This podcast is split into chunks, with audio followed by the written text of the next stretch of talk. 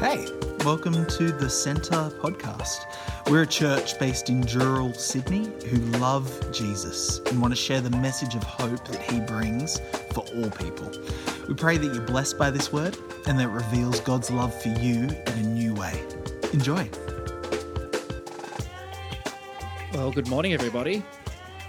Let's hope that my kids are behaved. Rachel is currently down at Bateman's Bay on photography, so Lou is playing babysitter today. Thank you, Lou. Well, we finish up our series of pruning with something I've called pruning work, aka Sabbath. Sabbath. Now, since the pandemic, most people have no division between work and rest. There's this culture now that you must always be on. Doesn't matter if you clock off the office at five o'clock, there's an expectation now that if you have one of these, you are contactable 24 hours a day. And so it's quite common for people in different professions to be working to 10 o'clock, 12 o'clock, 1 a.m. at night. Are there people there who are nodding in agreement? I'm sure there are people here who feel that. There's this state now that we need to be hyper vigilant. Work, work, work, work, work, work, work. And that's okay for a period, but overwork has consequences.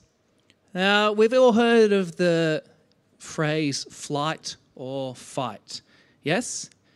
Yeah, and why do we do it? Why does the body get into the flight or fight mode? Someone want to call out? Why do we do that?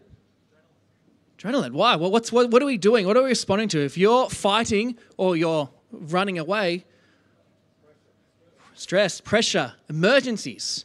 Okay, so short short term, the body can handle that. The the automatic nervous system, your, your adrenal glands start to pump adrenaline, your heart rate increases, your pupils dilate. Actually, your, your hunger functions will switch off. You are ready to combat some sort of emergency. Now, that's good short term. Short term, that gives you adrenaline. You can act when there's something wrong. But when you have that all the time, that causes problems. You start getting heart problems. Increased blood pressure will just put this pressure on your heart. You uh, risk a stroke. At risk of depression. It's like putting a car into neutral and just putting your foot in accelerator. It's not good for the car. It's the same if you're hyper vigilant all the time, it's not good for the body. Uh, I found a quote here from this is a middle manager. Her name is Chloe. And she says, This is about the work culture that's happened now. I go, It's just the culture we work in. I wish there was a way that there was a better way for work life balance and to respect personal boundaries. But it just comes with the job, it's just an inherent expectation. Now, do you think God's intention for us as humans is to work? Work, work, work, work, work. No, no, no way. God doesn't intend work to become imprisonment. He intends it to be liberating, this expression of being made in His image. Now, there's sort of two streams of work, economies, if you will, that first one is Pharaoh's economy. You can work for Pharaoh, or secondly, you can have Sabbath economy. I'll say again, there's sort of two economies, two ways to work. You can work for Pharaoh, or you can work for Sabbath. Now, how, if when I say a Pharaoh economy, what do you think that means? What was that? Tyranny, yes. You're a slave. Yeah, that's Pharaoh's economy. It's tyranny. You're a slave. There is no work. Now, Sabbath economy, what do you think that might mean? One day off, rest, yeah, balance, all good stuff. Pharaoh's economy, obviously, I've riffed that off from Exodus. Exodus chapter 1, it tells us when the Israelites grew and grew in numbers and they became so great, the Egyptians panicking that if enemies attacked them, that the Israelites would fight against the Egyptians. So they put them into slavery.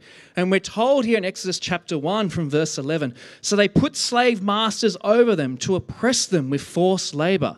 And they built Pithom and Ramesses as store cities for Pharaoh. But the more they were oppressed, the more they multiplied and spread. So the Egyptians came to dread the Israelites and worked them ruthlessly. They made their lives bitter with harsh labor in bricks and mortar and with all kinds of work in the fields. In all their harsh labor, the Egyptians worked them ruthlessly. What's the overriding message of that? They worked them ruthlessly. Just this endless stream of work. Uh, some commentators have noticed that Pharaoh is like a serpent figure. You know, in the garden, we have the serpent who disrupts humanity, disrupts God's good paradise. In a way, Pharaoh acts in that way too. He is like a serpent like figure that oppresses people, that gives them no rest. See, see, Sabbath economy, it's based off creation. And creation is really, really simple. God creates for six days, and then there's a day of rest. And, what some commentators have noticed is that on the sixth day, God creates humans, and humans are, are made in God's image. And in this strange way, humans reflect God, not so much in that God's spirituality, but in the ability to rule and the ability to create like God. So if humans are called to go out and rule and subdue over the earth as, in these, in the, as image bearers of God, there's this purpose to work. But on the very next day, on the seventh day, there is rest. So, as image bearers, there's an expectation of work, but there's also rest. And there's some fun little facts here about the seventh day in the original Hebrew is that Genesis, what we call Genesis 2, verses 1 to 3, in Hebrew, there's 35 Hebrew words. Now, mathematicians out there, what number is 35 divided by? I'm looking at you, Jost. Fun? Seven. Okay. And what day of the week is the rest on? Seven. All right. So there's these little hints here, even in the text, that the seventh day is really important. Another fun one little fact here for you, which you can tell at a dinner party if you're ever there one day. Hebrew, oh, Hebrews, Genesis chapter 2, verses 2 and 3 in Hebrew, that's three Hebrew sentences. And guess how many words are in those sentences? Seven. And guess what word's in the middle of that sentence? Can anyone guess? Rest. Yeah, seventh day, rest. There's this pattern. The, the, I've said it before, the Hebrews, they didn't paint pictures, they painted with their words. The whole creation narrative, it's about, yeah, God is creator, but it's pointing to this importance of God's day of rest. Now, rest is probably not the best term in English, because when you think of the word rest, what comes to mind? Sleep. Now, I've had this question asked of me How can God rest? It's a great question. So, the word um, sabbat, which we translate as rest, probably could be better as cease. It's not that God rested because he was tired, God ceased because he was finished. Now, what's interesting about the Sabbath is that, unlike all the other creation days, God fills it with his holiness. It's not a day of work, it's a day of holiness that is set apart for humans and God. Uh, commentator John Sailhamer, he, he notes that in Genesis in particular, it sets up all these events which will come up later in future texts or in the New Testament. And so he argues that with the seventh day of rest, it's anticipating what God's going to do in the rest of Scripture. Does that make sense? So you read back in time and go, okay, in the first creation week, there's six days of work, one day of rest. Therefore, that idea of rest is going to come up again and again throughout Scripture.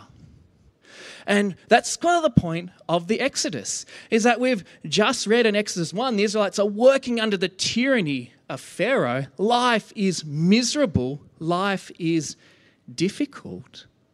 But you read back into Genesis chapter 1 and 2, and you're like, okay, there's a, there's a day of rest. So therefore, it means God's going to put this pattern in place. And that's where it comes in Exodus. And what Lucinda read out from us, this is actually the fourth commandment. That's a fun fact there. And I'll reread it here. It comes up twice, actually. There's two sets of Ten Commandments one in Exodus and one in Deuteronomy. And this is how important it is for God's people. So this is the Exodus 20 version. It says, Remember the Sabbath day by keeping it holy. Six days you shall labor and do all your work, but the seventh day is a Sabbath to the Lord your God. On it you shall not do any work, neither you nor your son or daughter, nor your male or female servant, nor your animals, nor any foreigner residing in your towns. For in six days the Lord made the heavens and the earth, the sea and all that's in them, but he rested on the seventh day. Therefore the Lord blessed the Sabbath day and made it holy. I read that, we're like, oh yeah, that's nice. That's nice, we get a rest. But think of the context that's delivered in. To a people that have never had rest, to a people that for 430 years have lived as slave. Now, suddenly, it's not just for the wealthy, not just for the elite, everyone gets a rest. And in the Exodus version of the Sabbath commandment, it's tied into creation. This is what God did, so therefore you must do it likewise. Then in Deuteronomy chapter 5, and Deuto means two or second in Greek. So this is a repeat of the law. In Deuteronomy chapter 5, when Moses reiterates the Ten Commandments, he changes the reason for Sabbath of um, observance. He says, Observe the Sabbath by keeping it holy, as the Lord your God has commanded you. Six days you shall labor, and the seventh day is a Sabbath day. You shall not do any work. And it repeats again, you know, your sons, your daughter, male or female servants, not any animals or the foreigners. Here's the justification for it. Remember that you were slaves in Egypt, that the Lord your God brought you out there with a mighty hand and an outstretched arm. Therefore, the Lord your God has commanded you to observe the Sabbath day. There's two reasons in Bible. Firstly, this is the pattern God set in place six days of work, one day of rest. That's what you remember. You are image bearers of God and you need to be like Him. Secondly, you remember the Sabbath day because you yourselves were slaves. You guys were building bricks non stop for Pharaoh. Remember that. And it's important here because this is why they, they reiterates everyone a son, daughter, male and female servant, animals, foreigners. For the wealthy people, there's a temptation. You know what? I'm going to take a rest. You are going to work. God's saying, no, no, no, no, no. You're not going to be like many pharaohs. Everyone in society under my covenant will experience rest. It's actually a fun little fact that I learnt this week is that after the 10 commandments are given in Exodus 21, there's all these commandments about servants, about what you're supposed to do with a slave or a servant that you buy. It's like this seems just so utterly random. And one commentator I read, he said that the point of that, all these commandments about slaves that you're buying, is that you've just read the Ten Commandments. You've just agreed to follow as Yahweh's servants. Now you yourselves need to be like many Yahwehs. If you're a leader, if you're a master, you cannot be like a Pharaoh. You must treat those beneath you with respect and dignity. Many of our major corporations they live in Pharaoh economies. If you ever Google how Amazon treats employees, it's frankly disgraceful. They are underpaid, overworked, and it's just well known. There's a reason why when I order something from Amazon and it comes there the next day is because there are people busting their gut to get it there on time. And Amazon isn't the only company that has what I would call a Pharaoh economy, a Pharaoh view to life. And some of there are trapped in that, trapped in this world of people over profits. But perhaps some of us are actually trapped. I shouldn't say people over profits over people. Perhaps some of us are trapped with profits over people by our own making. We're not stuck in a company that's a slave master driving us. We're actually trapped in our own form of slavery. We work, work, work, work, work, work, work because of some idol, some need in our life. There's, the Israelites are builders. They're either builders for Pharaoh and his economy, or they're builders for the Sabbath economy. Now, Exodus chapter 1 tells us that the Israelites uh, are building um, these in these storage cities of, uh, you know, what's they called? Of Pithom and Ramesses, these store cities with bricks that eventually don't have straws. And the point of these storage cities was to ensure that Pharaoh held wealth. Agriculture is big business. If you control all the food, you have all the power. And so here are the Israelites building to increase Pharaoh's wealth. That's slavery. But in this Sabbath economy, the Israelites are still builders. You know what they build this time? They build a tabernacle. They build this beautiful tent in order for Yahweh to be worshipped. They live in their fields and their lands and they work their six days a week in order to honor, in order to glorify God in their activities and the things that they do. Um, if you are doing the small group questions, here's i am going to give you a little the answer to this one. If you're going to the small group question, I actually get you guys to read Exodus chapter 1 and then read Exodus chapter 16 and the question I've asked along the lines of what is the difference in how Pharaoh and the Israelites are working? And for those that don't know what Exodus 16 is about, it's about when the Israelites first get the manna. Now, one of the commandments with the manna is that they're not to store up too much manna in the tent. And then on the, um, on the Friday, it's the day before the Sabbath, they collect double portion of the manna so they can have enough for the next day.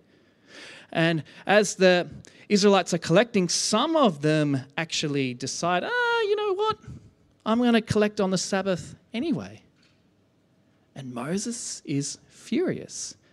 It seems like this sort of odd thing. Like, why, why would they be so cranky about storing up food? And it ties back in with this whole Pharaoh imagery. Hey, what was Pharaoh? What were you doing in, for Pharaoh? You were building these silos to increase his wealth. But for you guys, no. You don't do this. You rely on God each and every day. It's a difference. Um, manna is an act of faith. It's an act of relying on God for your daily bread, not on building these huge silos to get lots of wealth. Um, some people think the Exodus, they would read it and say it's about freedom. And yes, sure, sure, it is definitely about freedom. But it's actually deep, more deeply, it's about a dependence upon God and for Him to provide for your needs. I was reading in a book this week about a farming community that each Sunday they actually didn't do any work, even when it was harvest time. They said rather than actually being poorer, they became wealthier. Because there's this act of like, well, if I'm not working the crops today, this is going to sit there. I have to have trust in God that He will provide. Now, most of us here aren't in farming communities, but as COVID has taught us, our jobs are fragile, aren't they? one little virus coming out of Wuhan, China, shut the whole world down. Life is fragile. And if you're a university student, to a retiree, there's a fragility to life, there's a fragility to wealth. Each and every one of us are still reliant upon God for providing for our daily bread. And part of taking that day off, it's you have to just step out in faith and go, you know what? I'm going to leave my crops, I'm going to leave my animals for a day. When I was at Bible college, our lecturers would encourage and say, take one day off. Even if your assignment is due Monday night and you need to get it done over the weekend, you take that Saturday off. You take that Sunday off. They say, God will honor that. God will bless that. There's something about it. You just, instead of just being work, work, work, work, work, work, work, working for Pharaoh, living under a Sabbath economy, it's freeing, it's liberating. Uh, I mentioned before creation, the idea of creation, it sets up a template for what we're to expect in the future. God, six days of work, one day of rest. And we see that pattern transferred into the Israelites. And so when we get to the time of Jesus, Jesus himself has come to bring Sabbath rest. And on that Sabbath morning, when he's in the tabernacle in well, not tabernacle, in the synagogue in Nazareth. And Jesus unrolls that scroll. And Luke recounts for us in Luke chapter 18, verse 19. Jesus reads these words. It says, The Spirit of the Lord is on me, because he has anointed me to proclaim good news to the poor. He has sent me to proclaim freedom for the prisoners and recovery of sight for the blind, to set the oppressed free, to proclaim the year of the Lord's favor. And that year of the Lord's favor, it's what most commentators would argue is called the Jubilee. And Israel, they had this phenomenal system, which I don't think you could repeat anywhere in the world, is that every seventh year, your debts were wiped, wiped away completely.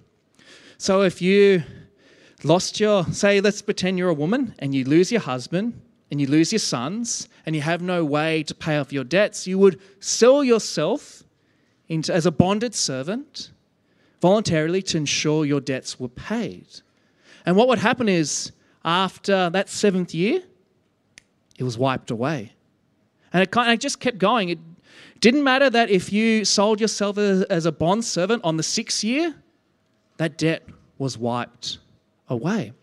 And what would happen is that every seventh so seventh year, 49 years, and the 50th, well, what was proclaimed a jubilee. And so, say if you're that woman that you sold your family lands to this uh, to a, a master, you would get those family lands back. The idea is God didn't want poverty in his society. God didn't want there to be oppression. He wanted there to be freedom. And that's what Jesus has come to do. And he's come to give us the true jubilee, the true rest. In fact, in Matthew 11 28, Jesus says, Come to me, all who are weary and burdened, and I will give you rest. Take my yoke upon you and learn from me, for I am gentle and humble in heart, and you will find rest for your souls. For my yoke is easy and my burden is light. Now, I'm going to plug banter this week because we don't have space to talk about it in the sermon. Question is why do Christians take the Sunday off and not the Saturday? But the 30 second answer is, is that Jesus has come as a fulfillment of that. He himself declared, I am the rest. He said, If you're weary and heavy laden, come, I will give you rest. Jesus is resurrected on the first day of the week. And Christians, they recognize that, well, we're new creations. So, therefore, we worship on the first day of the week to celebrate the new life that we have in Jesus. But in Jesus, rest is important because humans aren't designed to work, work, work, work, work, work, work.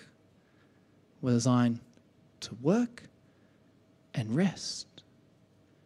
In the book of Revelation, it gives us a little snapshot of those who are redeemed and saved, working before the throne of God. And there's no more pain, no more tears, no more sun beating down on them.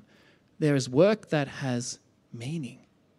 But there's also this perfect rest that is found in Jesus. One of the things that I love about the Exodus is it sets up this, this template of scripture of people needing to be released. And for the Israelites, they literally were rescued from slavery, from the Pharaoh economies that had oppressed them. But Jesus has come to do something greater, to rescue us from the slavery of sin. In fact, Jesus himself, he told the Jews in John chapter 8, he says, this is from verse 34 Very truly I tell you, everyone who sins is a slave to sin. And he says in verse 36 So if the Son sets you free, you will be free indeed.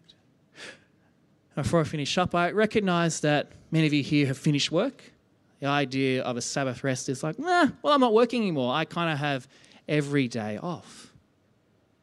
The importance of that six plus one pattern is, and remember, creation sets up a template for what's to come. And so we should pick a day. And Paul says, hey, for some, some days will be special. For others, eh, that's, that's not so special. But we should pick a day where we reflect upon what God has done. Reflect upon the, the salvation that's happened in history past and what's going to happen into the future. That day of perfect rest where no more pain, no more tears, and no more suffering. Friends, our world, as we know, it's very, very busy. The, the culture of always being on, it's not going to stop anytime soon. What we need to do is make a conscious decision. I'm going to step out in faith. I'm going to take some time off and trust that God will provide. God will provide financially.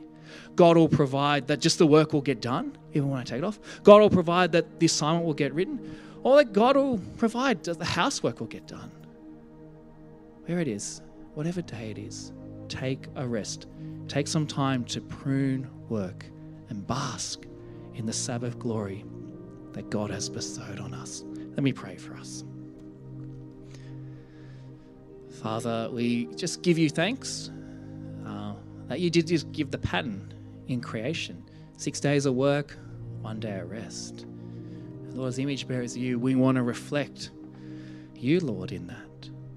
To reflect the day we can just take off, whatever it may be, Lord, to just rest in you to honor you, to glorify you.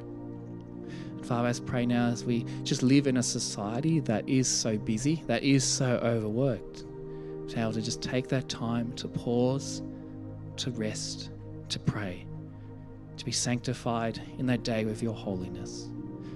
And Lord, as Jesus has come, one to bring the year of the Lord's favor, one to set us free from the oppression of sin and slavery. We just look forward to that day where we can just rest in you for eternity. It's in your name we pray this. Amen. Thanks so much for joining us. Don't forget to rate and subscribe to help others discover this channel. Check out the description if you want to find out more or get in touch with us at the Centre Dural. But in the meantime, praying for God's hand over you as you continue to step into everything Jesus has in store for your life. Be blessed.